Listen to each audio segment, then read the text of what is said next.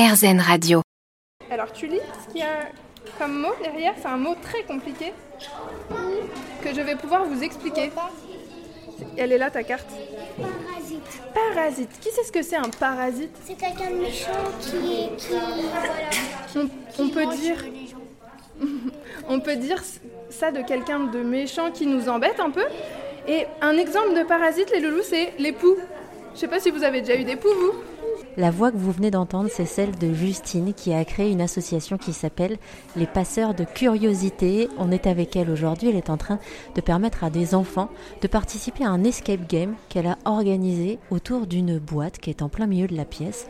Alors c'est une boîte que j'ai du mal à vous décrire, mais qui ressemble, comme l'a expliqué Justine, à un ancien poste de radio vintage version XXL.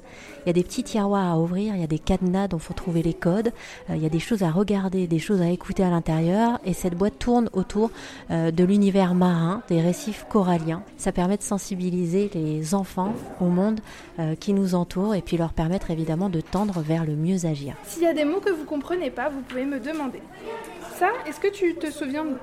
Non, c'est pas le poisson perroquet, c'est un copépode. Un copépode, c'est un mot compliqué ça, hein Copépode. Copépode, c'est un tout petit petit crustacé qui vit avec le corail. Et qu'est-ce qu'il fait? Qu'est-ce qu'il fait avec le corail? Attends, chacun son tour. Et du coup, Justine, il y a des idées d'autres boîtes qui vont venir? Oui, l'idée c'est de faire une boîte autour de la jungle. Ça a été une demande de la part des enfants euh, de découvrir euh, tout ce qui se passe dans la forêt tropicale parce qu'ils n'y ont pas accès euh, facilement.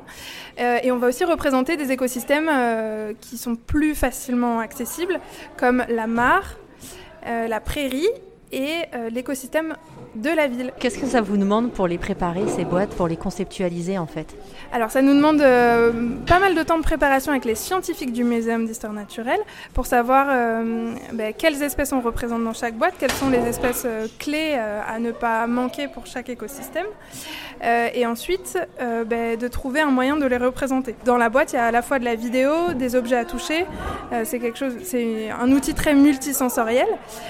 Et du coup, pour chaque espèce qu'on veut représenter, il faut trouver euh, ben, soit une photo, soit un objet, soit un son soit une vidéo, donc c'est beaucoup de, temps de recherche.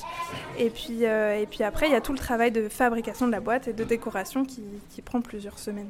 Puis il y a de l'inspiration aussi euh, à trouver. C'est presque comme quelqu'un qui écrit un livre, quoi. Elle m'a un peu fait penser à ça aussi, cette boîte, depuis tout à l'heure. C'est-à-dire qu'on peut la regarder longtemps, sous toutes ses formes. On va toujours trouver un truc. Et puis j'avais envie de rapetisser aussi pour aller y voyager à l'intérieur. Ouais, exactement. Euh, nous, on enveloppe à chaque fois le, la découverte de la boîte euh, avec une, une histoire qu'on raconte aux enfants, notamment dans le milieu scolaire. Euh, avant chaque intervention, on leur, on leur envoie une lettre de mission où on se présente comme euh, les descendantes d'un monsieur qui s'appelle Albertus, qu'on appelle Papy Albertus, euh, qui fait référence à Albertus Seba, qui est un pharmacien euh, du XVIIe siècle, qui a conçu, les, enfin, qui a été un des premiers à, collecter des trésors de la nature et à fabriquer les cabinets de curiosité, qui sont en fait les ancêtres des musées. Et donc on, on se présente comme euh, les petites, les arrière, arrière, arrière, arrière petites filles de Albertus Seba. Et donc dans cette tradition, on continue à créer des petites boîtes à curiosité pour les présenter euh, aux enfants. Bah merci beaucoup Justine pour votre générosité aujourd'hui, votre créativité aussi qui fait du bien et qui donne envie de continuer à pouvoir s'émerveiller pendant longtemps. Si jamais vous voulez en savoir plus sur les passeurs de curiosité, je vous laisse toutes les informations sur rzn.fr.